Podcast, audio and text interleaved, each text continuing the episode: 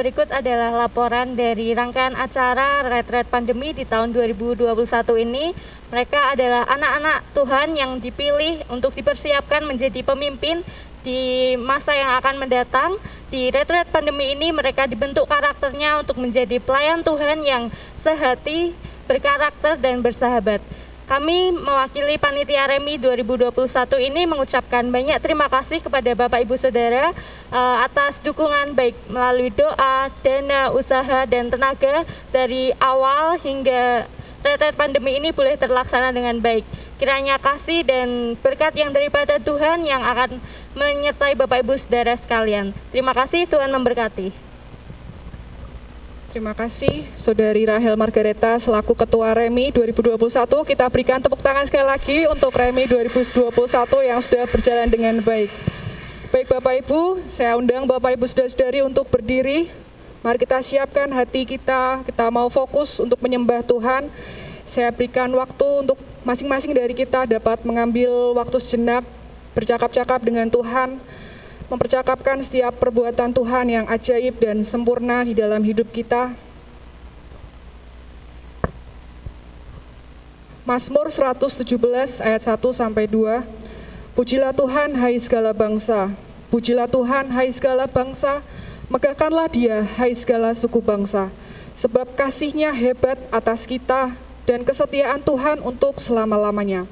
Haleluya. Mari kita menghampiri tahta Tuhan dengan sukacita dan sorak-sorai karena sungguh indah kasihnya di dalam hidup kita. Kita pujikan bersama-sama sungguh indah kasih Yesus. Mari kita bertepuk tangan Bapak Ibu.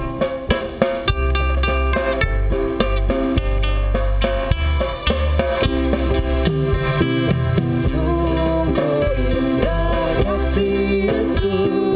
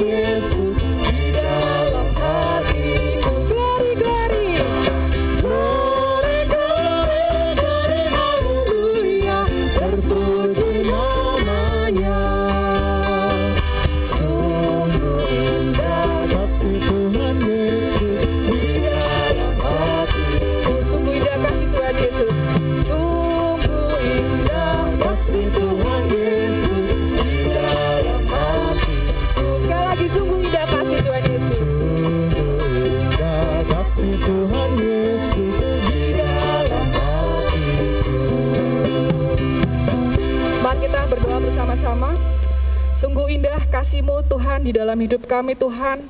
Kau sungguh Allah yang sungguh luar biasa. Kau per, tunjukkan setiap perbuatan-perbuatanmu yang ajaib Tuhan, kasihmu yang senantiasa mengiring kehidupan kami Tuhan, dan sungguh kami bersyukur punya Allah seperti Engkau, kami kagum akan setiap apa yang Tuhan kerjakan, Kau Allah yang uh, setia, Kau tidak pernah meninggalkan kami Tuhan, dan biarlah Tuhan pada pagi hari ini, hari yang indah Tuhan berikan kepada kami untuk kami dapat menaikkan setiap puji-pujian kami, mazmur kami kepada Engkau Tuhan, Kau yang kuduskan setiap uh, kami Tuhan, setiap tubuh, jiwa, dan roh kami Tuhan, untuk kami dapat uh, layak dan berkenan masuk ke hadirat Tuhan lebih dalam lagi Tuhan.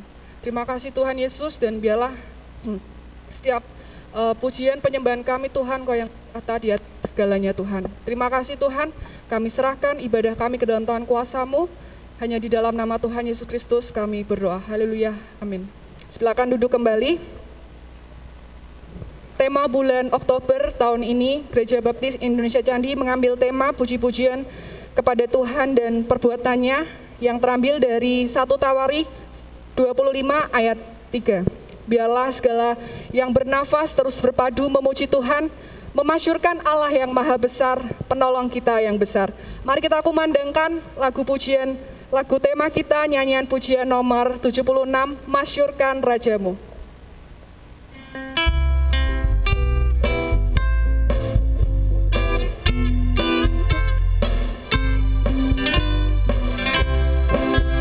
Masyurkan Rajamu Allah Maha Besar Ucapkan syukurmu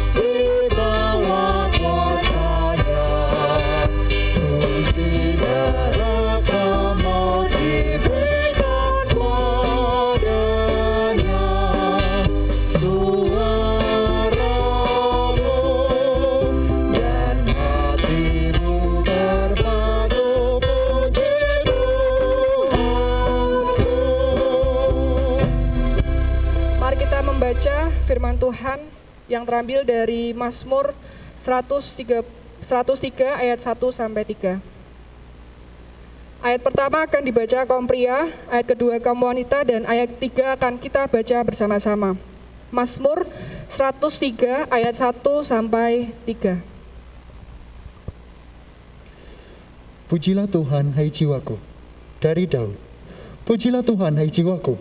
Pujilah namanya yang kudus, hai segenap batinku.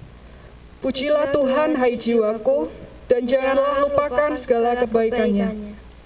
Dia yang mengampuni segala kesalahanmu, yang menyembuhkan segala penyakitmu. Puji Tuhan. Yesus Kristus telah mengalahkan sangat maut untuk menebus setiap dosa kita. Mari dengan tak jemu-jemu kita memuji Tuhan, Sang Penebus Raja Mulia. Kita pujikan dengan sukacita nyanyian pujian nomor 78, Marilah Nobatkan Sang Raja.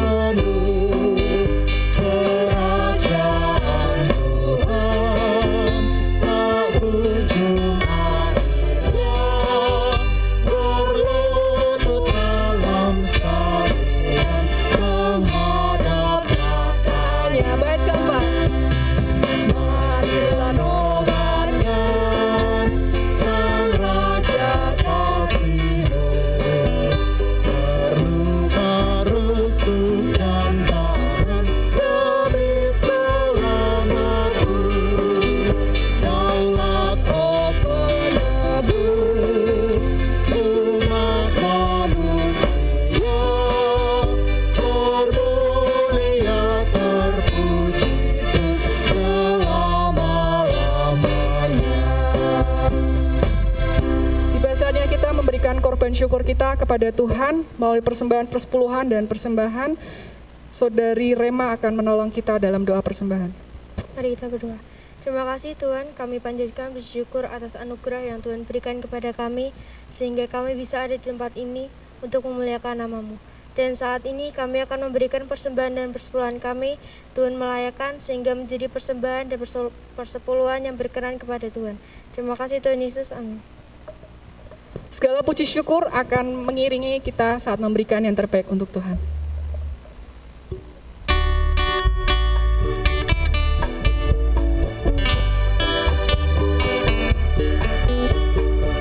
Mari kita pujikan bersama-sama segala puji syukur. Segala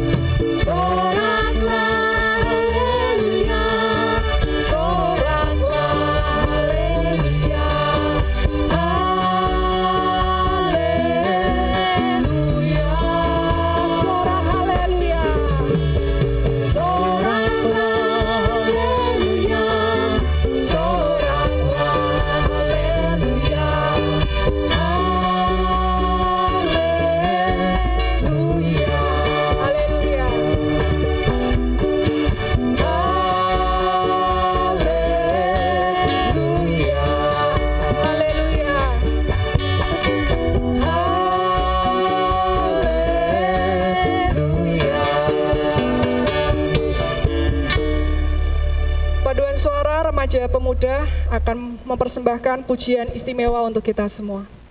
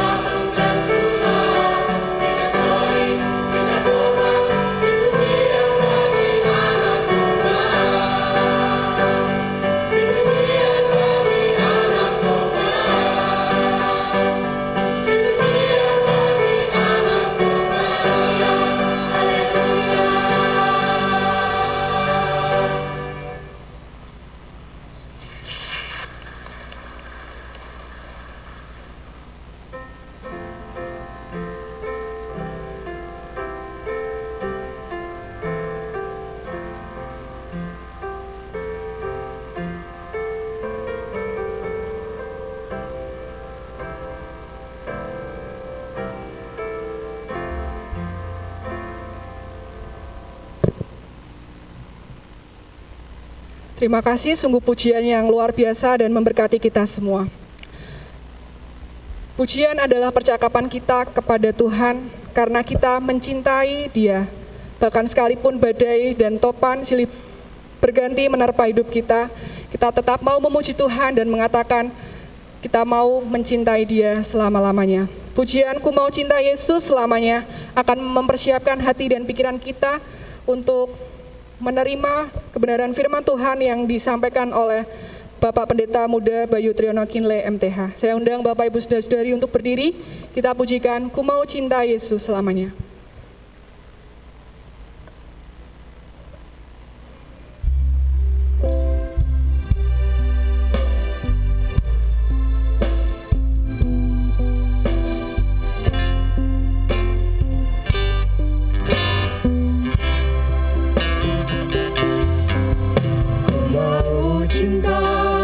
Yesus selamanya Ku mau cinta Yesus selamanya. Ku mau cinta Yesus selamanya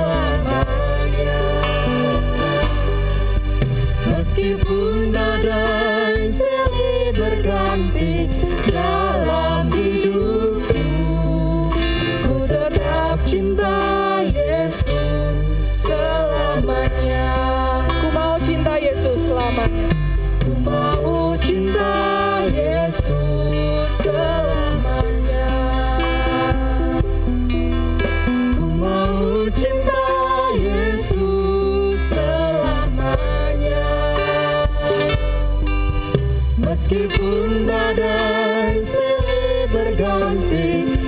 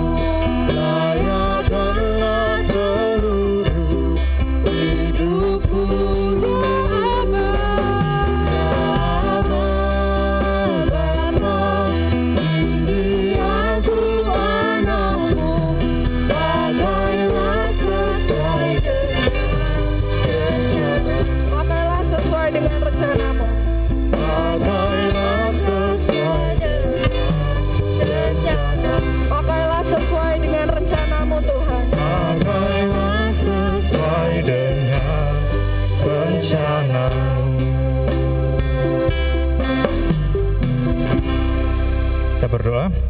Ini kerinduan kami Tuhan supaya Engkau melayakkan kami di hadapan-Mu dengan darah Yesus Kristus dan kami bersyukur Tuhan menerima kami dengan apa yang telah Engkau kerjakan di atas kayu salib dan biarlah itu menjadi penyembahan kami yang berkenan di hadapan Tuhan. Berbicaralah kepada kami, kami uh, bersyukur atas kebaikan Tuhan di hari ini di dalam nama Yesus kami berdoa. Haleluya. Amin. Baik, silakan duduk kembali Bapak Ibu yang terkasih dalam Tuhan. Pagi hari ini saya berkhotbah tentang jangan lupakan kebaikannya ya. Uh, Bapak Ibu bisa melihat di dalam kitab Mazmur pasal 103 ayat 1 sampai 5 ya. Uh, kurang dua ayat tadi ya Mbak Wanda ya. ya Bapak, tapi kita dapat melihat uh, tentang uh, berkat-berkat Tuhan yang boleh kita lihat di dalam kitab Mazmur ini. Bapak Ibu yang terkasih dalam Tuhan, uh, salah satu kelemahan manusia itu adalah lupa ya. Kalau kita udah berbicara lupa itu memang sudah nggak bisa di itu, lagi ya. ya wes sudah lupa kok. ya kadang kalau kita uh, saya sendiri tuh orangnya juga pelupa ya karena uh, pergi ke suatu tempat itu tidak bisa cepat mengingat jalannya ya biasanya harus berkali-kali. Apalagi kalau diajak makan ya harus berkali-kali. Supaya tahu tempatnya ya. Bapak Ibu yang terkasih dalam Tuhan, eh, salah satu alasan kita memuji Tuhan yaitu bahwa kita mengingat akan kebaikan Tuhan yang telah kita rasakan di dalam hidup kita. Saat kita memuji Tuhan, saat kita menyembah Tuhan, karena kita mengingat apa yang sudah Tuhan kerjakan di dalam hidup saya dan saudara. Roma 12 ayat 1, Paulus mengajak kita oleh karena kebaikan Allah, oleh karena kemurahan Allah. Ya, kita diminta untuk mempersembahkan tubuh kita sebagai persembahan yang kudus dan berkenan di hadapan Tuhan. Bapak Ibu yang terkasih dalam Tuhan bahwa kehidupan Daud dia tidak lepas dari berbagai macam masalah dan tantangan yang ada dalam hidupnya. Kalau kita dapat melihat di dalam kisah hidupnya, Daud adalah orang yang dipakai Tuhan secara luar biasa untuk menjadi hambatnya. Tetapi dia juga diwarnai hidupnya dengan berbagai macam uh, tantangan yang ada dalam hidupnya. Kita dapat melihat bagaimana Daud mengalami begitu banyak tantangan saat dia mengalami pengejaran oleh Saul yang mau dibunuh. Pada saat pemberontakan keluarganya, pada saat dia dikepung di bangsa Filistin, dan berbagai macam uh, masalah yang terjadi dalam kehidupan Daud. Tetapi Daud mau memfokuskan akan kebaikan Tuhan yang lebih besar daripada segala macam tantangan yang ada dalam hidupnya. Kalau mau melihat bahwa Daud adalah seorang raja, tetapi dia pun mengalami begitu banyak tantangan, tetapi dia lebih memfokuskan kehidupannya kepada kebaikan-kebaikan Tuhan yang ada di dalam hidupnya. Bapak Ibu dan Saudara yang terkasih dalam Tuhan, kalau kita mau menghitung kebaikan Tuhan di dalam hidup saya dan saudara itu tidak dapat dihitung ya. Tetapi sering kali kebaikan Tuhan tertutup dengan begitu banyak masalah yang mungkin yang terjadi di dalam kehidupan saya dan saudara. Ada satu masalah kita menyalahkan diri kita, menyalahkan orang lain, menyalahkan Tuhan dan kita mulai meninggalkan Tuhan dengan berbagai situasi yang ada dalam hidup kita. Seolah-olah kebaikan Tuhan tidak ada apa-apanya di dalam kehidupan saya dan saudara. Mari kita melihat di dalam bagian firman Tuhan ini kebaikan-kebaikan apa saja yang dapat kita rasakan di dalam kehidupan kita di tengah-tengah situasi ini. Di dalam bagian ayat yang pertama eh, Daud mengatakan pujilah Tuhan hai jiwaku, pujilah namanya yang kudus hai segenap batinku. Daud mengajak kita memuji Tuhan dengan segenap jiwa kita. Kalau Bapak Ibu melihat uh, situasi kita saat ini uh, banyak orang yang terkena gangguan jiwa. ya karena berbagai macam tantangan yang saat ini dihadapi, khususnya di tengah-tengah pandemik ini. Masalah ekonomi, masalah pekerjaan, ya. Uh, kemarin kami berbicara Pak Pendeta mengatakan di salah satu rumah sakit itu kebutuhan terbesar saat ini itu uh, psikiater ya psikologis ya karena menolong orang-orang yang merasa tertekan, merasa kecewa, putus asa supaya mereka dapat ditolong supaya jiwa mereka tidak mengalami gangguan. Nah, Daud juga mengalami hal yang sama walaupun dia mengalami berbagai macam tantangan dan membuat jiwanya tertekan dan bagaimanapun dia putus asa tetapi dia mengatakan bahwa dia mau berfokus kepada kebaikan-kebaikan Tuhan yang ada di dalam hidupnya. Dan yang bagian pertama Daud mengatakan bahwa dia yang mengampuni segala kesalahanmu. Kebaikan Tuhan yang pertama dalam hidup saya dan saudara adalah bagaimana kita mendapatkan pengampunan di dalam Tuhan. Daud adalah orang yang tidak lepas dari dosa, ya. Saudara tahu bahwa dia pernah jatuh di dalam dosa di saat dia dengan Bathsheba. Ya, dan itu membuat dia merasa bahwa hidupnya hancur karena dia telah melakukan dosa yang besar di mata Tuhan. Tetapi melalui Nabi Nathan, Tuhan memperingatkan Daud sehingga Daud mendapatkan pengampunan daripada Tuhan. Ya, sekarang ini permasalahan terbesar manusia adalah bagaimana dia mendapatkan pengampunan dosa.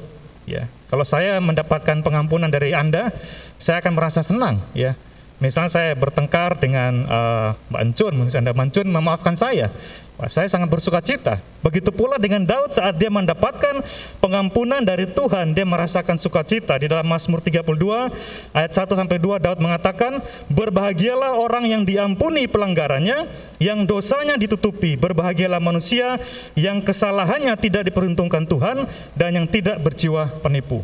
Ya, Daud merasakan sukacita saat dia mendapatkan pengampunan di dalam Tuhan. Dan saat ini saya dan saudara mendapatkan pengampunan di dalam Tuhan Yesus. Ya, Tuhan Yesus telah mengerjakan semua hal yang ada dalam kehidupan kita yang berbau dengan dosa dan dia telah tuntaskan di atas kayu salib sehingga saya dan saudara mendapatkan pengampunan secara cuma-cuma di dalam Tuhan Yesus.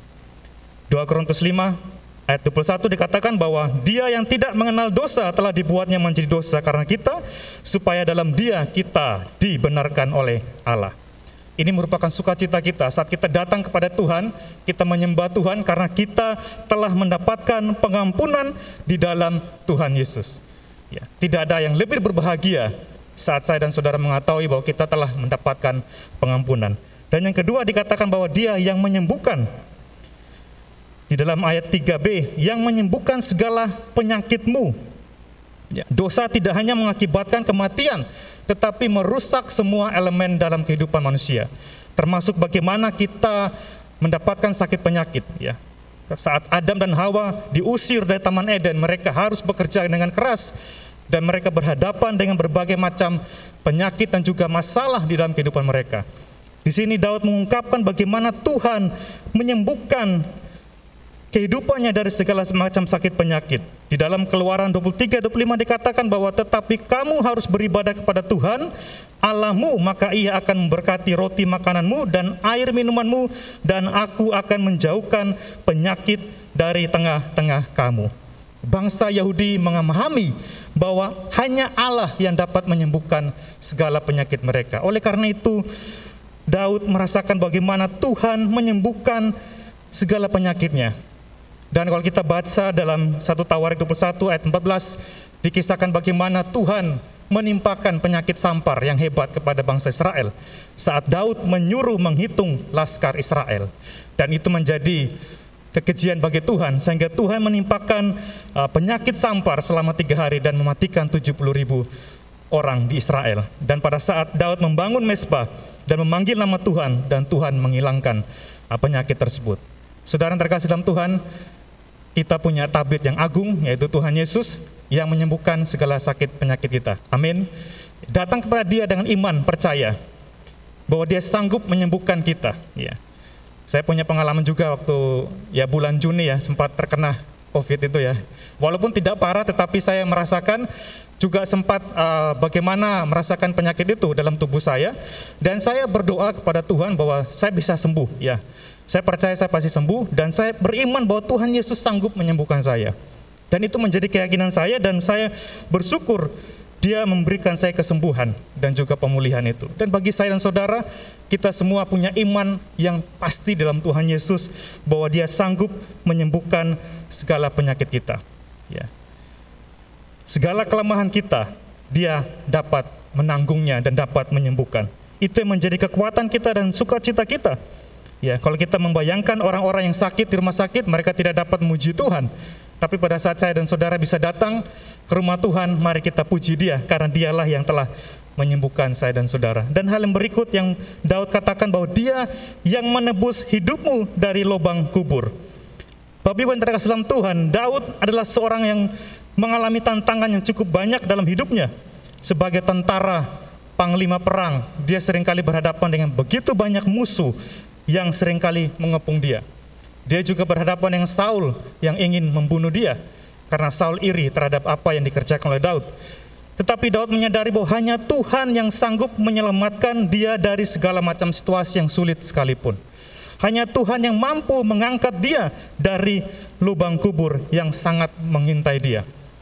Bapak Ibu yang terkasih dalam Tuhan bahwa ini menjadi keyakinan kita juga bahwa di dalam Kristus ya kita tidak perlu takut menghadapi kematian. Daud memiliki keyakinan bahwa Tuhan yang dia sembah dapat mengangkat dia dari segala macam masalah dan yang paling penting adalah bagaimana Daud dapat dilepaskan dari berbagai macam tantangan dan juga himpitan dalam hidupnya. Dan bagi kita, kita memiliki suatu pemahaman bahwa di dalam Kristus ada kepastian yang telah Tuhan berikan kepada kita. Bapak Ibu Tuhan saat uh, pandemi uh, naik ya melonjak di bulan Juni Juli itu kita sering mendengar ambulans ya mondar mandir ya hampir tiap malam ya karena saya di sini jadi sering mendengar juga Ya, dengan berita kabar uh, ada saudara yang terpapar terus meninggal dan lain sebagainya, seakan-akan kita berada juga di depan maut ya. Kita mau keluar takut wah nanti terpapar. Kita mau ke sana takut nanti uh, kena virus ya. Tetapi yang menjadi kekuatan dan keberanian kita saat kita menjalani kehidupan ini, kita mempunyai keyakinan yang pasti di dalam Kristus bahwa Dia yang sanggup melepaskan kita dan Dia yang telah menanggung segala yang ada dalam hidup kita yang akan menyelamatkan kita. Di dalam kehidupan kita. Sehingga kita tidak perlu takut menghadapi segala macam tantangan. Seperti yang Paulus katakan bahwa saat kematian adalah keuntungan dan hidup adalah Kristus. Ya. Paulus tidak takut di dalam kehidupannya karena dia tahu bahwa saat dia mati, dia mati bersama dengan Kristus. Saat dia hidup, dia hidup bersama dengan Kristus. Ini menjadi keyakinan kita sebagai orang percaya yang saat ini kita datang menyembah Tuhan karena kita punya Allah yang hidup, yang senantiasa membebaskan kita dari segala macam tantangan. Bapak Ibu yang terkasih dalam Tuhan di kebaikan yang selanjutnya yang dikatakan bahwa dia memakotai engkau dengan kasih setia dan rahmatnya. Bapak Ibu yang terkasih dalam Tuhan, kasih setia berbicara tentang bagaimana kesetiaan Tuhan di dalam mengiringi dan juga mengawal kehidupan bangsa Israel. Daud melihat walaupun bangsanya sering kali tidak taat kepada Tuhan, sering kali mengeluh bersungut-sungut akan kebaikan Tuhan, tetapi karena kasih setia Tuhan yang panjang dan lebar itu tetap dicurahkan kepada bangsa Israel dan menjadi bangsa kepunyaan Tuhan. Bagi kita juga, ya, Tuhan melanjutkan kasih setia itu sampai saat ini di dalam hidup saya dan saudara. Dia memberikan Yesus sebagai tebusan bagi dosa saya dan saudara. Dan itulah kasih setia Tuhan yang sudah dinyatakan di dalam hidup saya dan saudara. Dan bagaimana kita dapat menikmati kasih setia itu dengan melihat bahwa Tuhan tetap setia. Ya, dikatakan bahwa dengan kasih setia dan rahmat, rahmat juga berarti belas kasihan Tuhan kepada saya dan saudara orang-orang yang tidak pantas, tidak layak untuk menerima belas kasihan itu. Tetapi di dalam Yesus kita mendapatkan rahmat itu oleh karena kematian Yesus di atas kayu salib. Saudara yang terkasih dalam Tuhan, ini menjadi sukacita kita bahwa Tuhan melanjutkan kasih setianya kepada saya dan saudara sampai saat ini dan akan datang. Dan kasih setianya ini berkaitan dengan bagaimana dia sebagai Tuhan yang memegang teguh janjinya kepada umatnya. Kalau dia sudah berkata dia memberkati, dia tidak akan meninggalkan. Kalau dia sudah berkata dia akan memberikan keselamatan kepada umatnya, maka janji itu akan terus dikenapi di dalam pribadi Tuhan Yesus. Jadi kita saat kita memuji Tuhan, inilah menjadi sukacita kita. Ya, karena kita punya Allah yang hidup, yang senantiasa memberikan dan juga memakotai kita dengan kasih setia dan rahmatnya yang besar. Dan di ayat yang kelima, dikatakan bahwa dia memuaskan hasratmu dengan kebaikan sehingga masa mudamu baru seperti pada burung raja wali. Ini suatu pernyataan yang indah dari Daud bahwa Daud melihat walaupun usianya semakin bertambah tua, ya, tetapi kebaikan Tuhan itu senantiasa dilimpahkan kepada Daud sehingga Daud tetap melihat walaupun di masa-masa usianya sudah lanjut dia tetap merasakan bagaimana Tuhan menjadikan dia baru seperti burung raja wali. Ya kita saudara pernah lihat burung raja wali? Burung elang? Sejenisnya ya. Raja wali lebih besar ya. Raja Wali adalah burung yang cukup uh, unik ya. Dia pada masa-masa usia yang tua, dia akan naik ke atas gunung dan dia akan menggantikan seluruh uh, tubuhnya, dia akan mematok uh, kukunya, menggantikan bulunya, sehingga dia menjadi burung yang baru, yang kuat, dan siap untuk terbang lagi di atas awan-awan. Dan Daud menggambarkan bagaimana Tuhan menjadikan hidupnya seperti burung Raja Wali. Dia menjadikan hidup saya dan saudara baru, Ya, orang-orang yang mengalami kekecewaan, orang-orang yang mulai putus asa, di dalam Kristus kita mendapatkan pembaharuan sehingga kita mendapatkan hidup yang baru. Banyak orang di luar sana yang merasa putus asa, kecewa, dan mereka merasakan tidak ada pengharapan di dalam hidup mereka. Karena mereka tidak tahu kepada siapa mereka akan berharap, dan juga hidup mereka akan mengalami pemulihan. Tetapi kita bersyukur di dalam Kristus, saat kita mengenal dia, dia menjadi satu-satunya kekuatan bagi kita. Seperti yang Paulus katakan bahwa karena pengenalan akan Kristus Yesus Tuhanku lebih mulia daripada semuanya. Oleh karena dialah aku telah melepaskan semuanya itu dan menganggapnya sampah supaya aku memperoleh Kristus. Saat saya dan saudara sudah memperoleh Kristus, apalagi yang perlu kita cari?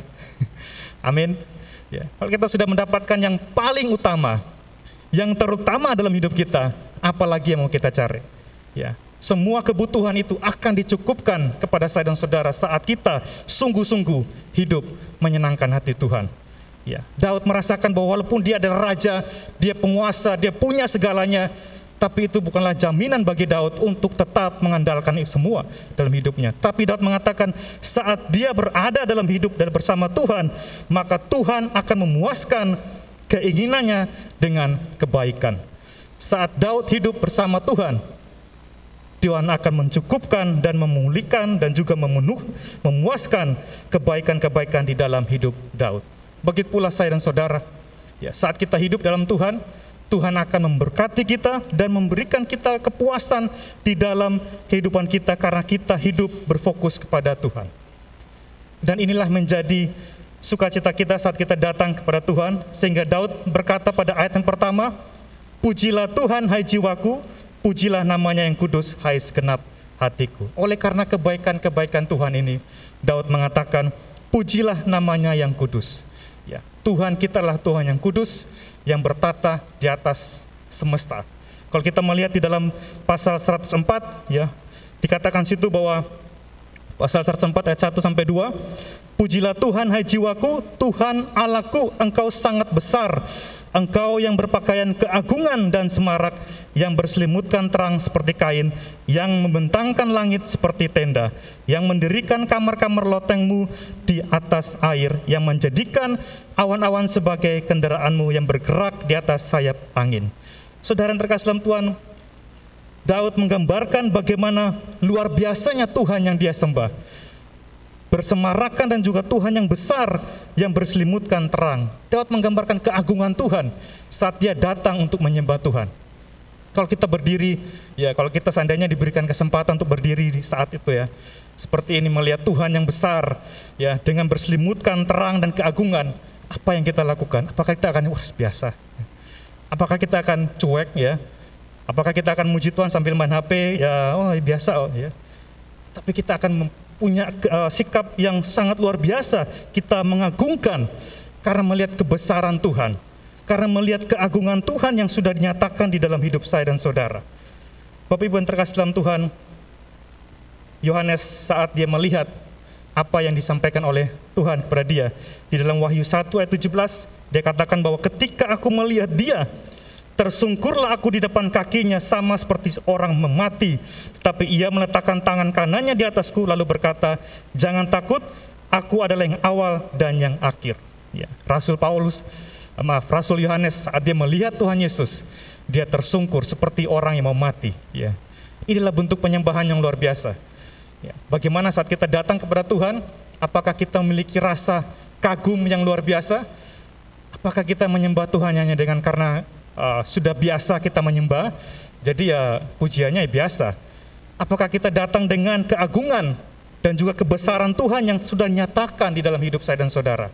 Untuk itu Pak Daud mengatakan, pujilah Tuhan hai jiwaku dan janganlah lupakan segala kebaikannya. Artinya pada saat kita memuji Tuhan, ingatan kita juga bekerja dengan hati dan jiwa kita. Karena apa saat kita memuji Tuhan, kita juga mengingat akan apa yang sudah Tuhan lakukan di dalam hidup saya dan saudara. Ya. Saat saya dan saudara mungkin datang kepada Tuhan, kita datang karena kita mengingat bahwa apa yang sudah Tuhan kerjakan di dalam kehidupan saya dan saudara. Yang terutama pada saat saudara merasakan keselamatan di dalam Tuhan Yesus. Itu adalah karya yang luar biasa yang sudah kita dapatkan. Biarlah itu menjadi sukacita kita saat kita datang kepada Tuhan. Ya, dan tidak digantikan dengan sukacita yang lain. Karena sukacita saat kita merasakan hadirat Tuhan itu lebih besar seperti yang Daud rasakan dalam hidupnya. Biarlah segala kebaikan yang saya dan saudara telah dapatkan dan telah alami dalam hidup kita dapat membuat kita senantiasa memuji dan menyembah Tuhan. Ya, tidak ada yang dapat menggantikan saat kita datang menyembah Tuhan. Karena segala yang telah dia lakukan dalam hidup saya dan saudara. Biarlah ini menjadi perenungan bagi kita supaya senantiasa hidup kita dihiasi dengan puji-pujian karena segala kebaikan yang sudah saudara dan saya dapatkan di dalam Tuhan kita Yesus Kristus. Mari kita berdoa. Kami bersyukur Tuhan atas kebenaran firman Tuhan yang boleh kami dengarkan di pagi hari ini. Biarlah ini menjadi tanda bagi kami untuk terus kami menaikkan puji-pujian kami dan sukacita kami bahwa tidak ada yang dapat menggantikan semuanya itu karena Engkau sudah lebih dahulu mengerjakan perkara-perkara dan perbuatan yang besar di dalam Tuhan kami Yesus Kristus. Dan biarlah itu menjadi tanda bagi kami untuk senantiasa menaikkan segala ucapan syukur kami kepada Tuhan yang sudah melakukan perkara-perkara yang ajaib di dalam hidup kami. Terima kasih Tuhan atas firman-Mu. Kami menyerahkan kebenaran firman-Mu ini ke dalam tangan kuasa-Mu di dalam nama Yesus kami berdoa. Haleluya. Amin. Sekarang kembali. Pendeta.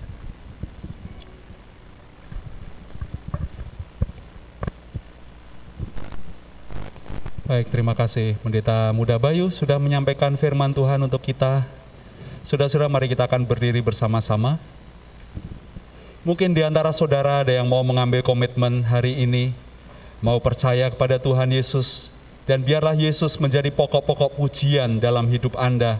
Dia yang Anda sembah, Dia Allah yang sudah menjelma menjadi manusia, tinggal di antara kita, dan Dia menunjukkan kasih sayangnya kepada kita. Silakan saudara-saudara, ada kesempatan untuk Anda untuk percaya kepada Tuhan Yesus, mengambil komitmen untuk setia kepada Tuhan. Dan pendeta muda Bayu, saya, dan kami siap untuk berdoa untuk Anda. Mari silakan. Sementara yang lain silakan berdoa, berinteraksi dengan roh kudus bicara kepada dia. Bertanyalah, selidikilah hidup Anda. Apakah cinta dan sayang Anda terwujud dalam penyembahan Anda yang terbaik yang saudara beri kepada Tuhan. Dan biarlah hidup kita menjadi penyembah dan pemuji Tuhan yang menyembah dalam roh dan kebenaran.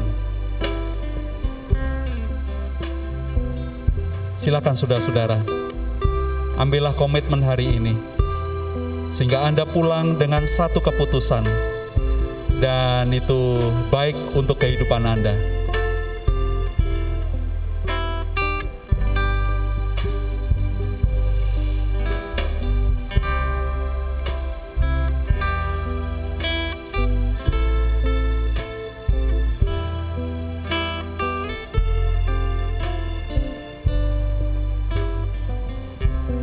Akan berdoa syafaat dan menutup dengan doa berkat.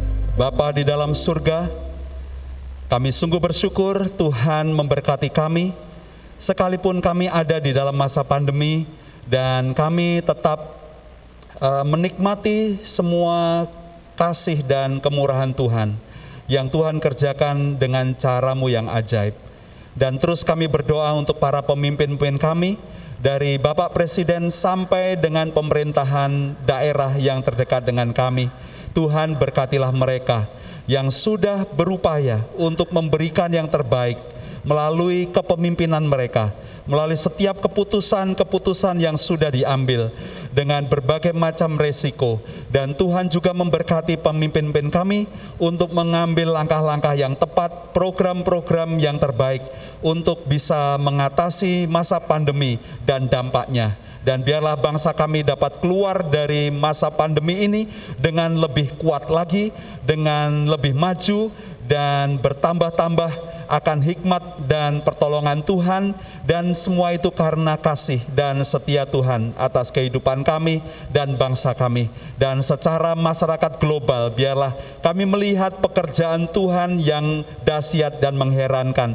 Dan itu sebabnya kami terus dapat memuji-muji Tuhan. Dan berkatilah kami semua sebagai gereja Tuhan sebagai persekutuan orang percaya kami bisa berkontribusi bagi pembangunan manusia Indonesia seutuhnya dan menjadi berkat bagi banyak orang yang Tuhan tempatkan di dalam pelayanan kami, dalam kehidupan kami, agar setiap orang dapat melihat Bapa yang baik, Tuhan yang kami sembah itu, sehingga kami dapat memberikan yang pelayanan yang terbaik pada mereka dan mengasihi mereka dengan tulus dan terlebih kami dapat memberitakan akan Yesus Kristus sebagai Tuhan dan Juru Selamat yang diperlukan oleh semua manusia. Terima kasih Tuhan, inilah syafaat kami, kami minta di dalam nama Tuhan Yesus Kristus kami berdoa. Jemaat Tuhan pulanglah, bawalah berkat dan kasih sayang dari Bapa di dalam Tuhan Yesus Kristus dan Roh Kudus dengarkanlah dia. Maka dia akan memberitahukan jalan-jalannya kepadamu sehingga engkau diberkati. Diberkati dengan kasih dan sukacita Kebajikan dan kemurahan Tuhan akan mengikutimu ke mana pun engkau pergi. Dan engkau akan diberkati dengan kesehatan, perlindungan dari segala macam penyakit dan bahaya. Dia akan memberkatimu dengan anak-anak keturunanmu akan menjadi berkat bagi bangsa-bangsa. Dia akan memelihara kehidupanmu secara total. Dia melimpahkan rezeki dengan murah hati dan setiap tangan-tanganmu yang bekerja diberikan keberhasilan dan keberuntungan dan saksikanlah pada orang lain apa yang sudah Bapamu perbuat dalam kehidupanmu sehingga orang melihat perbuatan Bapamu yang baik, Bapa yang engkau sembah itu dan mereka juga menyembah Bapamu yang di sorga. Terima kasih Tuhan Yesus, inilah ibadah kami, korban syukur dan puji-pujian kami naikkan untuk Yesus Kristus, Kepala gereja kami, dari sekarang sampai selama-lamanya. Haleluya. Amin.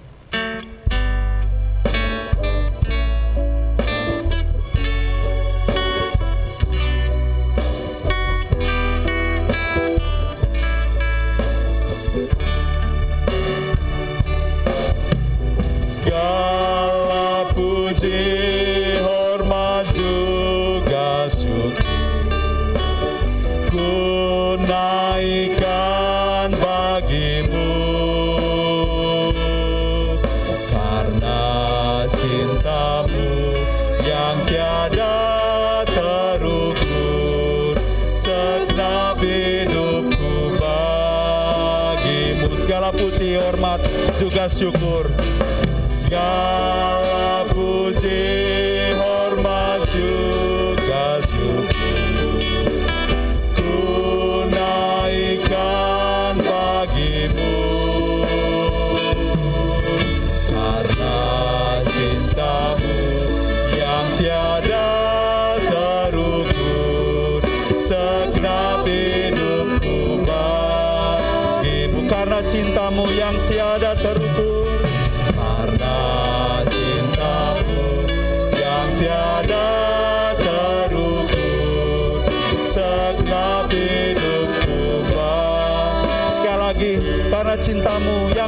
terukur karena cintamu yang tiada terukur segenap hidupku bagimu Silakan ambil saat teduh saudara-saudara selamat pagi. Puji-pujian kepada Tuhan dan perbuatannya. Tuhan Yesus memberkati.